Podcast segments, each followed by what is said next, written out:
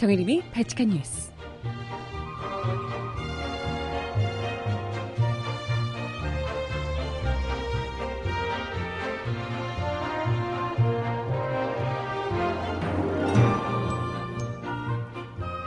여러분 안녕하세요. 발칙한 뉴스 정혜림입니다. 법원이 오늘 드디어 이재용 삼성전자 부회장의 운명을 판가름할 1심을 선고한다고 합니다. 부친인 이건희가 섰던 바로 그 법정이라고 하는데요. 선고 결과는 박근혜 전 대통령 재판에도 큰 영향을 끼칠 수밖에 없기 때문에 모든 관심이 쏟아지고 있습니다. 음악 듣고 와서 오늘 이야기 함께 나눠볼게요. 첫 곡 유승화 윤아가 함께 부르는 티가 나 듣습니다. 신청곡 있으시면 주세요.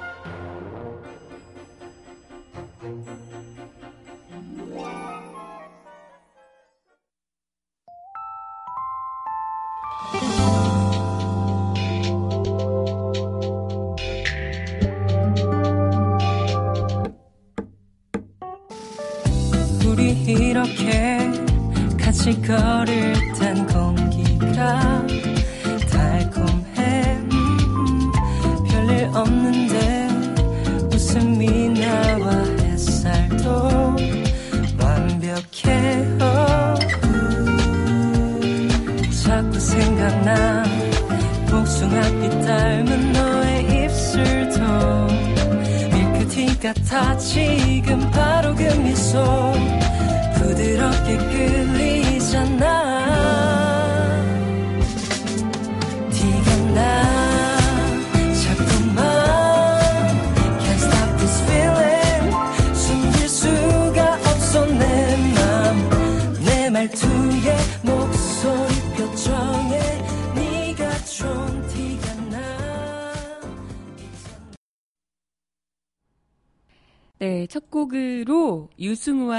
윤아가 부르는 티가 나라는 노래였습니다. 신청곡 잠시 후에 전해드려 보도록 할게요.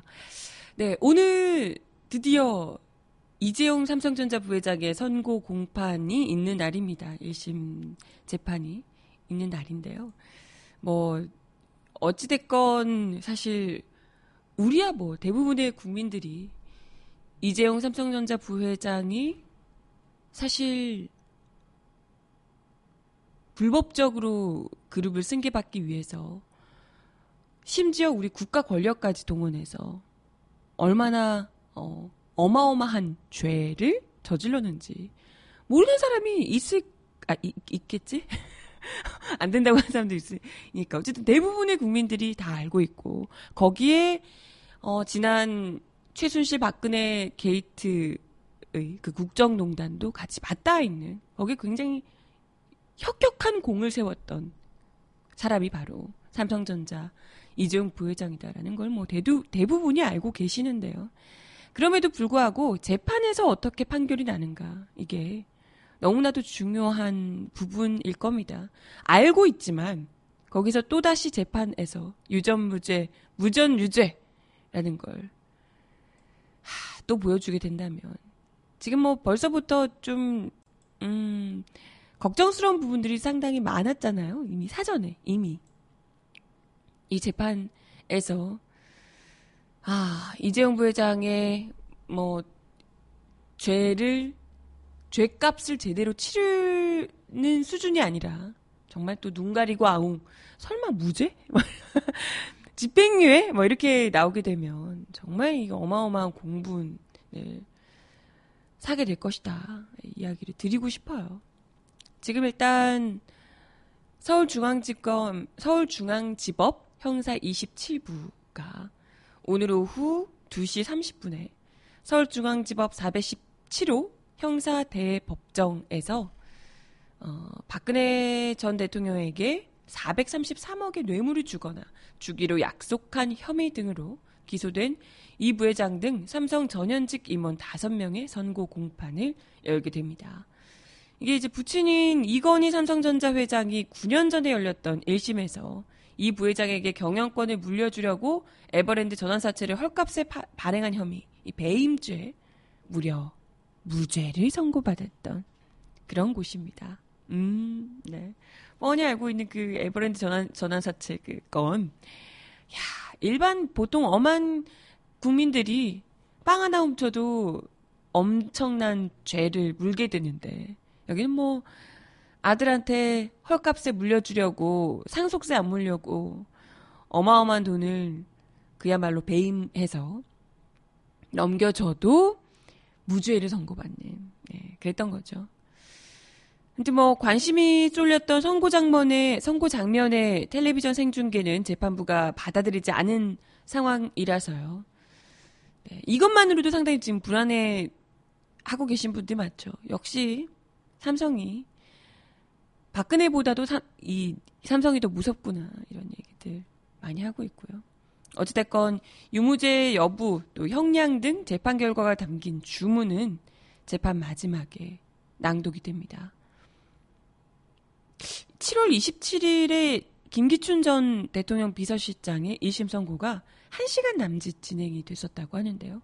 아마도 이 부회장의 선고 시간이 이와 좀 비슷하거나 아니면 조금 더 길어지거나 그렇게 되지 않겠냐라는 네, 전망이 나오고 있네요. 아무튼 이 부회장 선고 공판을 앞두고 여기 법원 서 서울 서초구 주변 여기 법원 청사 주변에 아주 긴장감이 감돌고 있다고 합니다.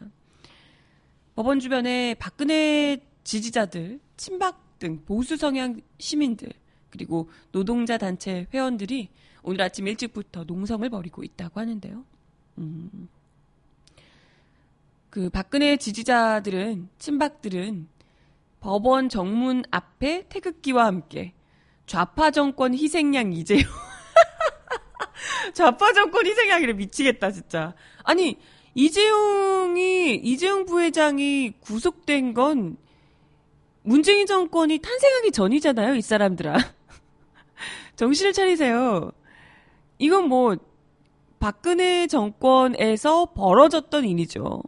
아니 정말 이재용을 걱정을 하려면 이재용을 정말 걱정한다면 이렇게 얘기를 할 게 아니라 이재용은 박근혜 최순실에게 삥을 뜯겼을 뿐이다 라고 주장해야 그나마 이게 좀 형량이 낮아질 수 있을 텐데. 좌파 정권의 희생양이다 이렇게 돼버리면 글쎄 이재용 측에서도 좋아하지 않을 것 같은데요. 그닥 그닥 도움되지 않을 것 같은데.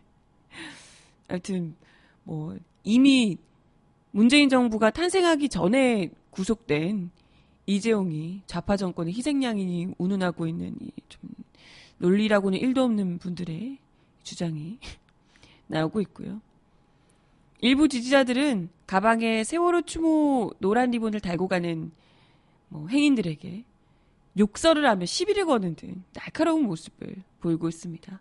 아마도 이 사람들 입장에서는 그게 이제 있겠죠. 이제 이용도 이재용이지만 아 그죠. 이재용 삼성 측에서 어찌됐건 된 돈으로 자기들한테까지 흘러 들어갔으니까 그게 또 이제 중요한 부분일 수도 있겠고, 네, 그런 부분일 수도 있겠고. 어찌됐건 이, 이번 재판 자체가, 이재용 부회장의 재판 자체가 본인들이 그렇게 사랑에 맞지 않는 박근혜 재판에도 어찌됐건 영향을 미칠 수밖에 없기 때문에 그것 때문에 더더욱이 이제 예민한 반응을 보이고 있지 않을까 싶어요. 아무튼 그와 함께 여기서는 여기서 이렇게 지금 뭐 친박 단체들이 친이 단체가 되어가지고 열심히 이재용을 비호하는 어, 논리는 없지만 아무튼 그런 목소리를 내고 있고요. 그리고 또 법원 삼거리 인근에는 계속해서 농성을 벌여오신 분들이 계세요. 금속노조 삼성전자 서비스 지회 회원들이 지난 22일부터 농성을 벌이고 있습니다. 농성장 앞에는 이재용을 엄중 처벌하라 라고 적힌 현수막을 걸어서 유죄 판결을 촉구하고 있는 상황입니다. 그리고 법원 청사 앞에 지금 이미 10개의 중대 경찰 800명, 또 법원 보안관리대가 투입돼서 양측 간 충돌 등 돌발 상황에 대비할 예정이라고 합니다. 아무래도 좀 날선 이게 신경전이 오가면서 자칫 또 뭐 폭력 사태나 이런 게 아, 이분들 장난 아니시잖아요. 막 기자들도 때리고 이런 분들이기 때문에 혹여나 좀 그런 일이 발생할 수 있기 때문에 불상사에 대비해서 일단은 지금 긴장을 하고 있는 상황이라고 하네요. 그래서 취재진들도 뭐 어마어마하게 모여있는 상황이라고 하고요. 아니 근데 선고 공판이 지금 오늘 오후 2시 30분부터인데 2시 30분 재판을 위해서 8시 그 이전부터 기다렸다니 야 정성이 진짜 갸륵하네요. 어, 네. 아무튼 오늘 이 부회장의 유무죄를 가릴 예, 가릴 핵심 쟁점은 아무래도 뭐 박근혜 전 대통령과 최순실의 그 공모 관계 또 부정한 청탁 내용이 어떻게 입증이 되느냐일 겁니다. 이 부회장은 최 씨에게 213억의 승마 지원을 약속하고 실제 지급액은 77억 9,735만 원이라고 합니다. 어쨌든 213억을 총 모두 주겠다고 약속을 했다는 것이고요. 그리고 미르재단 K스포츠재단 또 한국 동계스포츠 영재센터에 220억을 준 혐의 등으로 기소가 된 상황입니다. 213억의 승마 지원 약속이 뇌물이 되려면 박 전 대통령이 최 씨와 공모해서 뇌물을 요구했고 이 부회장에게 직무와 관련된 대가를 줬다는 점이 인정이 돼야 됩니다. 아니 근데 이미 다 인정된 거 아닌가? 이 지금 나온 정황들만 봐도 사실 이게 다 이미 그게 인정이 된다고밖에 볼 수가 없는데 그죠? 재단 출연금 등 220억 원은 제3자 뇌물에 해당해서 대가성뿐만 아니라 부정한 청탁이 필요하다고 합니다.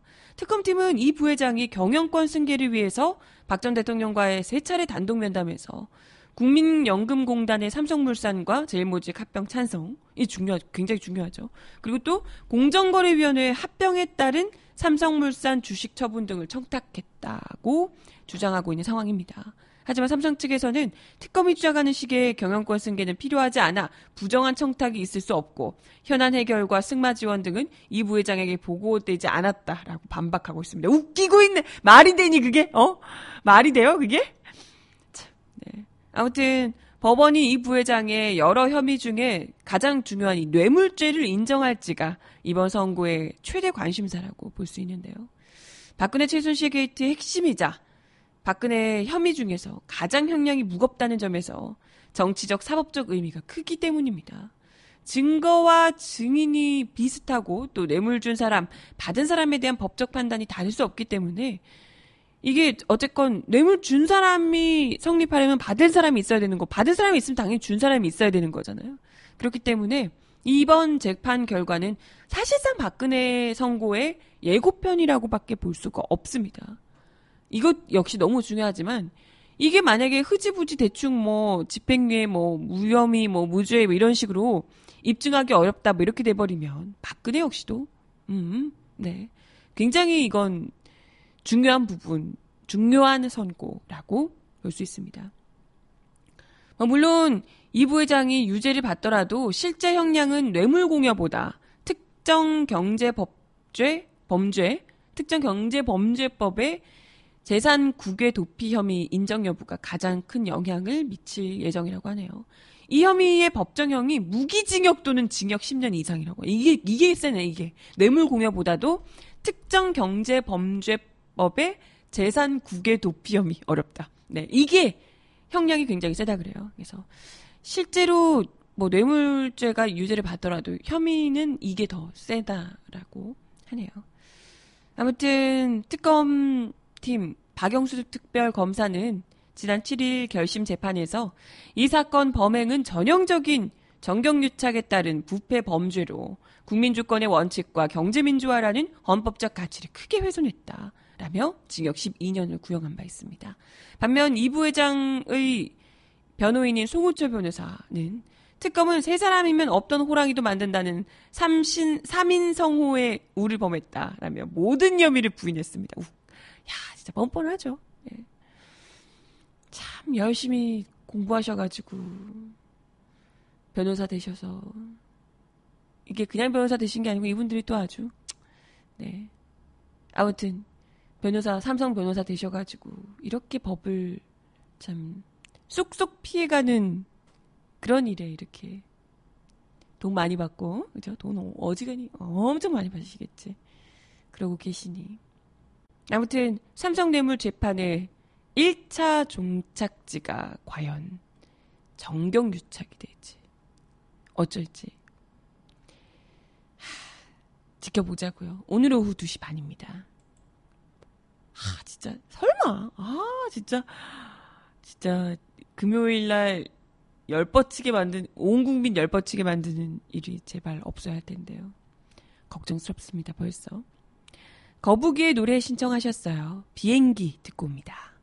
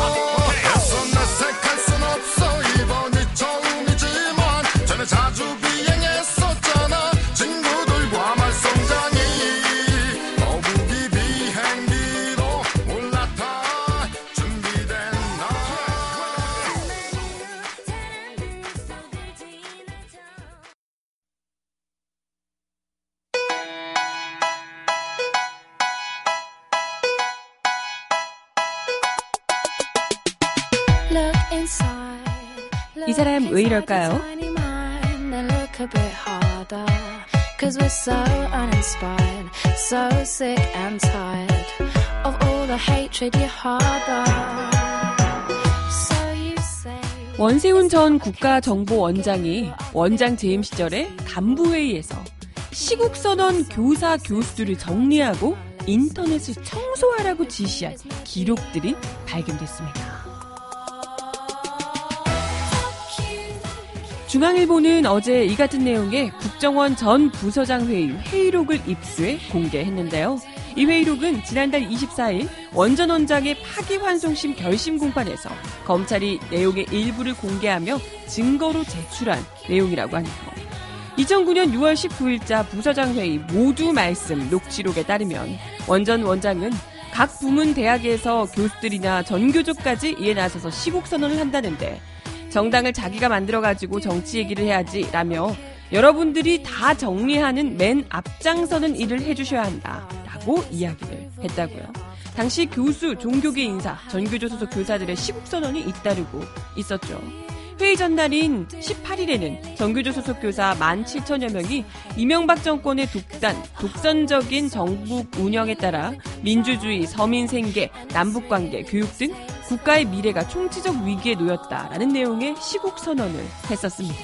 그리고 또 이틀 전에는 조계종 승려들이 이명박 정부의 참여와 민주주의의 발전을 영원하는 대한불교 조계종 승려 1447인 시국선언을 했었고요. 또 같은 달 3일에는 서울대 교수 124명, 중앙대 교수 68명 등 이명박 정부의 반성과 쇄신을 요구하는 시국선언을 했었습니다.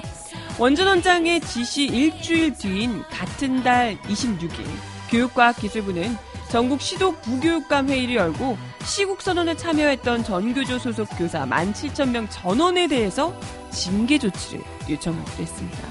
또 정진우 당시 전교조 위원장 등 88명에게 해임 또는 정직 처분을 내렸었고요. 같은 달 29일에는 전현직 대학 총장 400여 명이 기자회견을 갖고 현실 정치에 매몰돼 일부 과격하고 선동적인 주장에 동조한다면 나라에 무슨 도움이 되겠느냐라며 교수들에게 시국선언 자제를 촉구하기도 했었다는군요. 진짜 웃기죠? 현실 정치에 매몰돼서 일부 과격하고 선동적인 주장이래. 아니 정치와 어떻게 현실을 괴리시킬 수 있습니까? 그걸 정치와 현실을 아예 떼놓고 보는 것이 어떻게 학문일 수 있죠? 모든 학문은 다 정치와 당연히 이건 맞물려서 돌아갈 수밖에 없는 것 아닌가? 아무튼 2011년 10월 21일 부서장 회의 바이, 발언록에는 원 전 원장이 지금 인터넷을 보시면 아시겠지만 인터넷 자체가 종북 좌파 세력이 다 잡았는데 점령하다시피 보이는데 여기에 대한 대책을 우리가 제대로 안 세우고 있었다. 전 직원이 어쨌든 간에 인터넷 자체를 청소한다. 이런 자세로 해서 그런 세력들을 끌어내야 합니다. 야 나오네, 나오네. 각이 나오네. 딱 보니까 알겠네. 그죠? 모두 다 본인들에게 비판하는 이런 젊은 이 네티즌들을 다 끌어내다시피 청소를 싹 해야 된다. 이런 마음가짐으로 그렇게 댓글 알바단을 어제 보니까 그 수가 또 우리가 생각했던 것보다 훨씬 더 많더라. 뭐 이런 얘기들이 나오고 있더라고요. 몇천 명 수준이 아니고 훨씬 더 그것도 국민 세금으로 이런 얘기 나오고 있던데요. 청소하는 마음으로 전 직원이 청소한다는 마음으로 그런 세력들을 끌어내야 된다라고 이야기를 했다는 겁니다. 네. 이러니 모든 다른 정말 중요한 국가 정보원으로서 해야 될 그런 일들보다는 정말 그 정권을 보수 정권을 비호하는데 모든 권력을 힘을 능력들을 다 쏟아붓고 있으니 뭐가 일이 됐겠습니까? 그죠? 아유 참. 아무튼 원세훈 전 원장의 파기환송심 선고 공판이 오는 30일에 열린다고 합니다. 검찰의 구형량은 징역 4년이라고 하는데 이걸로도 약하지 않나 싶어요. 그죠? 아무튼 네 음악 하나 더 듣고 오겠습니다. 유성은의 노래 신청하셨어요. 그대꽃 들어요.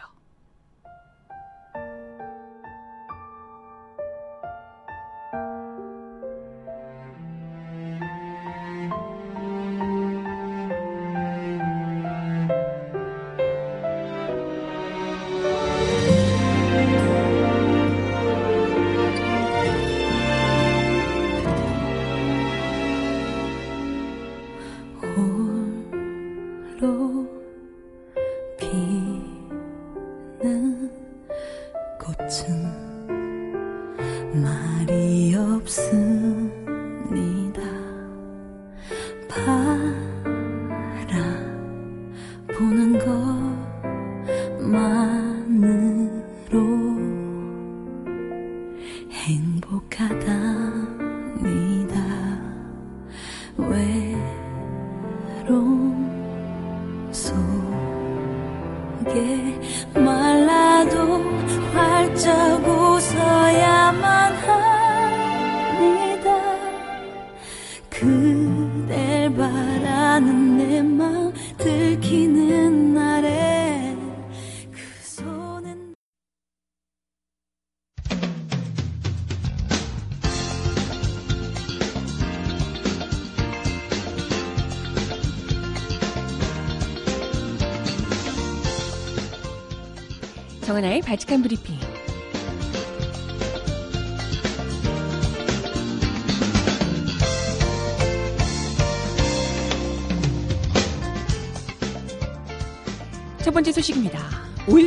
시인 1980년 5월 21일 전남도청 앞 계엄군 집단 발포 하루 전 실탄 장전 및 발포 명령 하달 등이 담긴 군 문건이 공개돼 당시 시민에 대한 발포 명령이 누가 했는지 밝혀질지 관심이 모아지고 있습니다.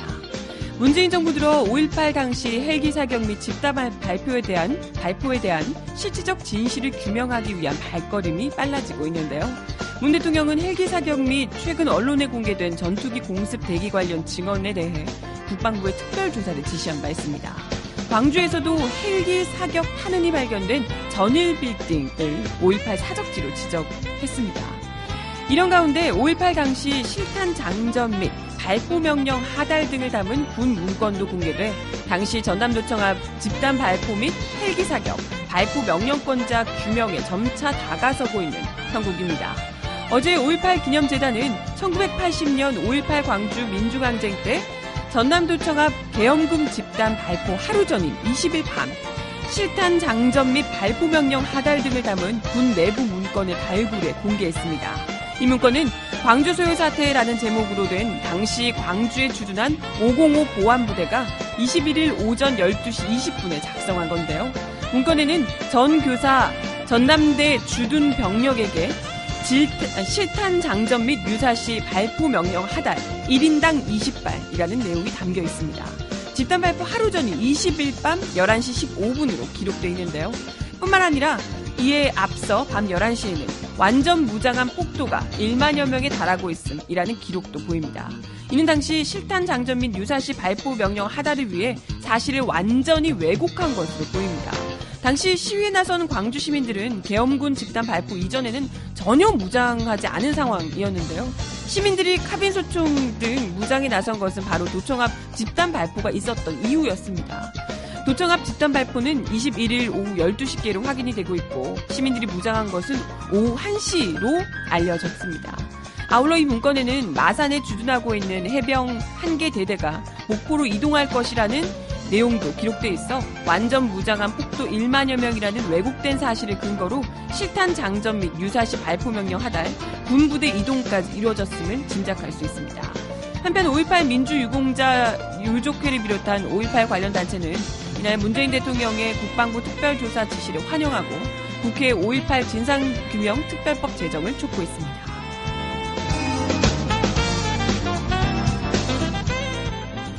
다음 소식입니다. MBC 안팎으로 퇴진 압박을 받고 있는 김장겸 사장 측이 TV조선 메인 뉴스인 종합뉴스 9의 출연을 타진했다가 TV조선 쪽으로부터 거부당한 것이 확인이 됐습니다. 어우 창피해. 미디어 오늘 뉴스인데요. 지난주께 김 사장 쪽 인사가 TV조선 관계자에게 김 사장의 종합뉴스 9 출연을 제안했다고 합니다. 하지만 TV조선 측에서는 메인 뉴스의 일방적인 주장을 실을 수 없다라는 반응을 보였다고요. 웬열?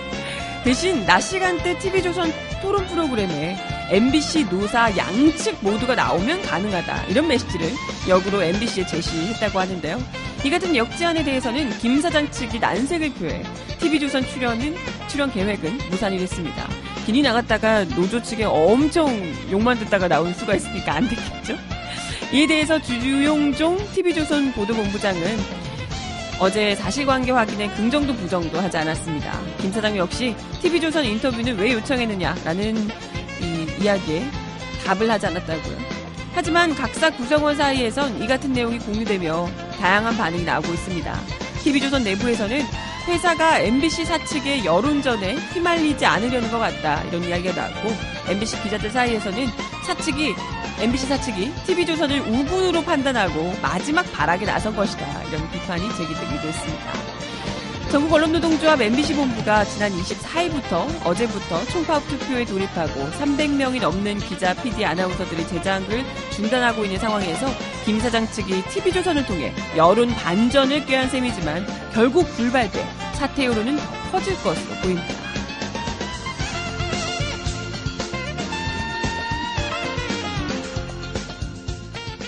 네, 마지막 소식까지 전해드릴게요.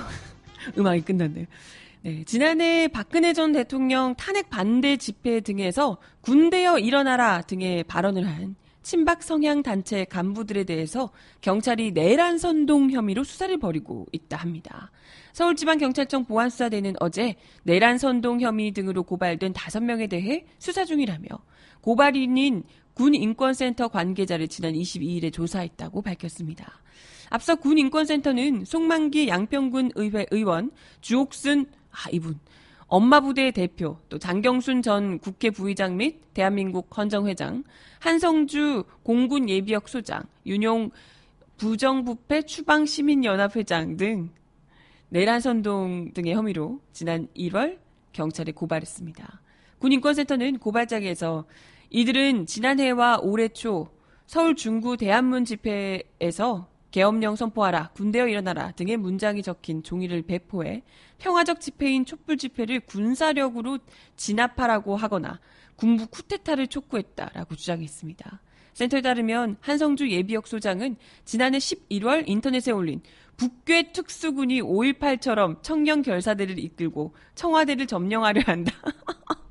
이런 제목의 동영상에서 촛불 집회는 북괴 특수군의 청와대 점령 작전이다. 이런 진짜 해괴한 발언을 했습니다. 또 윤용 연합회장은 지난해 11월 서울역 광장 집회에서 군대 나와라, 탱크 나와, 총 들고 나와. 박근혜 대통령은 빨리 계엄령을 선포하라. 이렇게 이야기를 하기도 했습니다. 진짜 그 뭐 민주주의 어쩌고 얘기하는 사람 이분들이 어, 자유민주주의 국가 어쩌고 하잖아요. 이러면서 어쩜 이렇게 민주주의 극단을 극, 극과 극이라고 할 수 있는 정반대에 있다고 할 수 있는 독재 쿠데타 이런 거 이렇게 그냥 환장을 하시는지. 주옥순 엄마부대 대표 역시도 지난 1월 용산구 전쟁기념관 앞 집회에서 계엄령을 선포해야 하는 이 위중한 시기에 대한민국의 대통령이 탄핵까지 됐다라고 발언을 했습니다. 장경순 전 국회 부의장도 같은 집회에서 빨갱이들이 이런 전국을 만들고 있는데 우리가 저선 되겠냐 계엄령을 선포해 좌익들을 빠짐없이 다 체포해야 된다 이런 발언을 한 바 있습니다. 군인권센터는 평화적인 촛불 집회를 계엄령으로 진압해야 한다고 공공연하게 선동한 것은 내란 선동이라며 실행 착수 전에 내란 준비 행위를 예비, 음모, 선동, 선전 단계부터 적극적으로 처벌해야 한다라고 지적했습니다. 경찰은 조만간 피고인들을 불러 피고발인들을 불러 사실관계와 발언 경위 등을 조사할 방침입니다. 이때 말 잘하세요. 진심으로 한 거라고 진심으로 그렇게 돼야 된다고 꼭 얘기를 하시길 바랍니다, 이분들. 어, 그냥 한번 해본 말이에요. 이러지 않으시길 바랍니다. 진심이잖아요. 그죠? 네. 음악 하나 더 들어요. 이승환 씨의 노래, 돈의 신.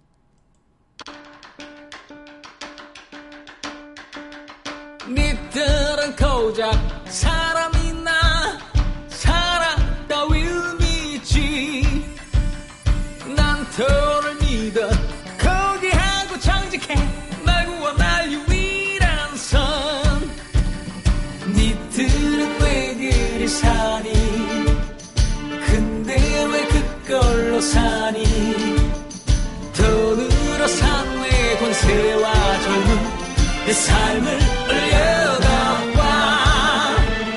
니들은 고작 날 욕하거나 저롱이나 하지. 날 부러워하지. 행복하자면서 돈이 다가 아니란 말. 이거 다 거짓말인 거 아시죠? 네가 하면 둘이 내가 하면 둘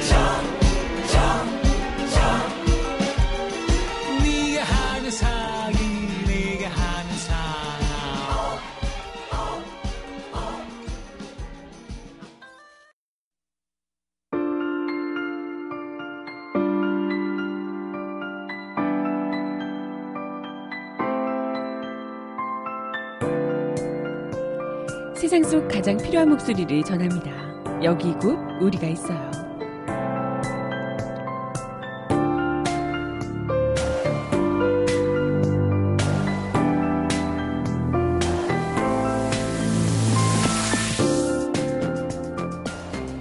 기아자동차 노동자 2만 7천여 명이 사측을 상대로 낸 정기 상여금을 통상임금으로 산정해 지급해달라고 낸 소송 결과가 오는 31일에 나옵니다. 서울중앙지법 민사합의 41부는 어제 기아차 노조 조합원 2만 7천여 명이 회사를 상대로 낸 통상임금 소송의 변론을 모두 마치고 이달 31일 오전에 선고하겠다고 밝혔습니다. 재판부는 양측 모두 회사를 위하는 마음은 같을 것으로 생각하는 만큼 그동안 애써서 만들어준 자료를 보고 신중히 잘 결정하겠다고 말했습니다. 이 소송의 결론은 법원이 통상임금 지급과 신의성실의 원칙의 관계를 어떻게 규정하느냐에 따라 달라질 수 있을 것으로 보이는데요. 신의성실의 원칙이란 당사자는 상대방의 이익을 배려하고 형평에 어긋나거나 신뢰를 저버리는 내용 또는 방법으로 권리 행사를 해서는 안 된다는 근대 사법의 대원칙으로 모든 법 영역에 적용될 여지가 있는 추상적인 일반 규범입니다. 이미 대법원 전원 합의체는 지난 2013년 가블로토텍 노조가 사측을 상대로 제기한 통상임금 소속에서 상여금의 정기성, 고정성 등이 있다면 상여금도 통상임금에 해당한다고 봤습니다. 그러나 사측이 통상임금을 지급해 경영상 어려움이 초래되는 경우라면 통상임금을 추가로 청구하는 것이 이 신의 측의 신의 상시, 신의 성실의 원칙에 위배된다고 판단을 했죠. 쉽게 말해 기업이 어려우면 당연히 줘야 할 돈도 안 줘도 된다. 이런 말 같지도 않은 판결이었습니다. 이 점을 염두에 둔 사측은 변론 과정에서 경영상 어려움을 여태 적극적으로 호소해 왔다고 하는데요. 늘 이렇지. 노동자들이 당연히 받아야 할 돈을 달라고 하는데도 우리가 어려워서라고 하면서 자기들 뭐 고위금 이만큼 쌓아놓고 뭐 이런 거잖아요. 그죠? 진짜 어려워 죽고 힘들어 죽는 건 노동자들인데. 기아차 노동자들이 소송에서 청구한 금액은 총 7,220억 규모지만 사측은 노동자들이 청구한 금액을 모두 지급할 경우 기본금과 수당, 퇴직금 변동 등을 아울러 최소 1조 원 안팎에서 최대 3조 원까지 이룰 수 있다라고 주장해 왔습니다. 있는 대로 부풀리고 있는 거죠. 이날 마지막 변론기일에서도 사측 대리인은 이번 임금 소송은 약정에 없던 돈을 달라는 것이라며 회사가 그런 돈이 충분히 있다면 지급해야겠지만 현실이 그렇지 않은 점을 참작해 달라라고 주장했다 합니다. 이에 노조 측은 원고들은 근로기준법상 받지 못한 돈을 달라는 것이지 억지를 부리는 것이 아니다. 다른 기업은 정기 상여금을 다 통상 임금에 포함시키는 것으로 합의했는데 그런 것을 무시하고 금방 회사가 망하는 것처럼 주장하는 것은 부당하다라고 반박하고 있습니다. 결국 재판부는 노동자들이 사측의 정기 상여금을 통상 임금으로 달라고 청구한 것이 이 신의 측의 신의성실의 원칙에 위배되는 행위인지를 판단해야 하는 상황입니다. 노동자들 입장에서는 기업 경영상 어려움을 초래할 수 있다면 추가로 청구하는 것은 신의 측에 위배된다라는 대법원 판례가 걸림돌이 될 수 있는 상황이죠. 사측과 재계에서는 대법원 판례를 근거로 재판에서 승소 가능성이 높다고 보고 있지만 대법원이 경영상 어려움을 판단하는 기준까지 일괄적으로 제시한 것이 아닙니다. 재판부는 기아차가 통상임금을 지급함으로써 입게 될 경영상 어려움이 신의 측을 적용할 정도로 크지 않다고 판단할 가능성도 있고요. 아니면 아예 파격적인 결론을 또 내놓을 수도 있고요. 법조계에서는 이미 2013년 대법 판결을 두고 신의 측을 적용해서 임금 청구권과 같은 근로기준법상 기준법상 강행 규정으로 보장된 노동자의 기본권을 제약하는 등 헌법적 가치를 위반한 판결이라는 비판이 광범위하게 형성이 돼 있는 상황입니다. 2014년 판결에 비판이 많았다는 거죠. 당시 대법관들 사이에서도 신의칙 적용에 대한 의견이 엇갈렸던 상황이고요. 그래서 다수 의견에 반대 의견을 냈던 3명의 대법관들은 근로기준법의 강행 규정성을 인정하면서도 신의측으로, 신의측으로 그 강행 규정성을 배척하는 것은 이런 다수 의견의 논리는 너무 낯선 것이어서 단혹감, 당혹감마저 든다라고 지적 하기도 했습니다. 과연 이번에도 법조계에서 31일에 네, 법조계에서 이런 비난을 감수하고 신의측 운운하며 기아차 사측의 편을 들어줄지 아니면 대법 판례를 뒤집고 노동자의 손을 들어주게 될지 31일에 결론이 납니다. 오늘 뭐 재판 얘기를 굉장히 많이 하네요. 마지막 노래 들려드리면서 인사드릴게요. 포르테 디카트로 마지막 돈키호테 준비했습니다. 원래 조규찬 씨 노래인데요. 포디카의 버전으로 들어보시죠. 달빛 물든 그곳 아름다운 널 가둔 유리석 가시 숲이 핥힌 너의 비명을 닮은 상처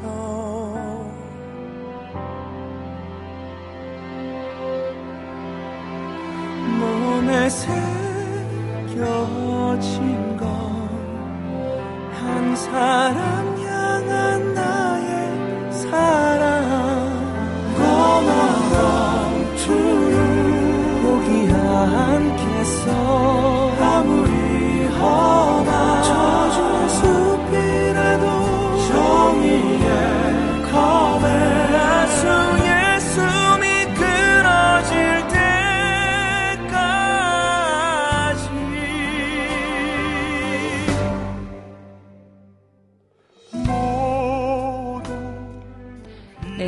주도 발칙한 뉴스와 함께 해주셔서 감사합니다. 으하하. 주말 잘 보내시고요. 발칙한 뉴스는 다음 주 월요일 날 올게요. 여러분, 월요일 날 만나요. 안녕! 끝났다고 무모한 짓일 뿐이라고 하지만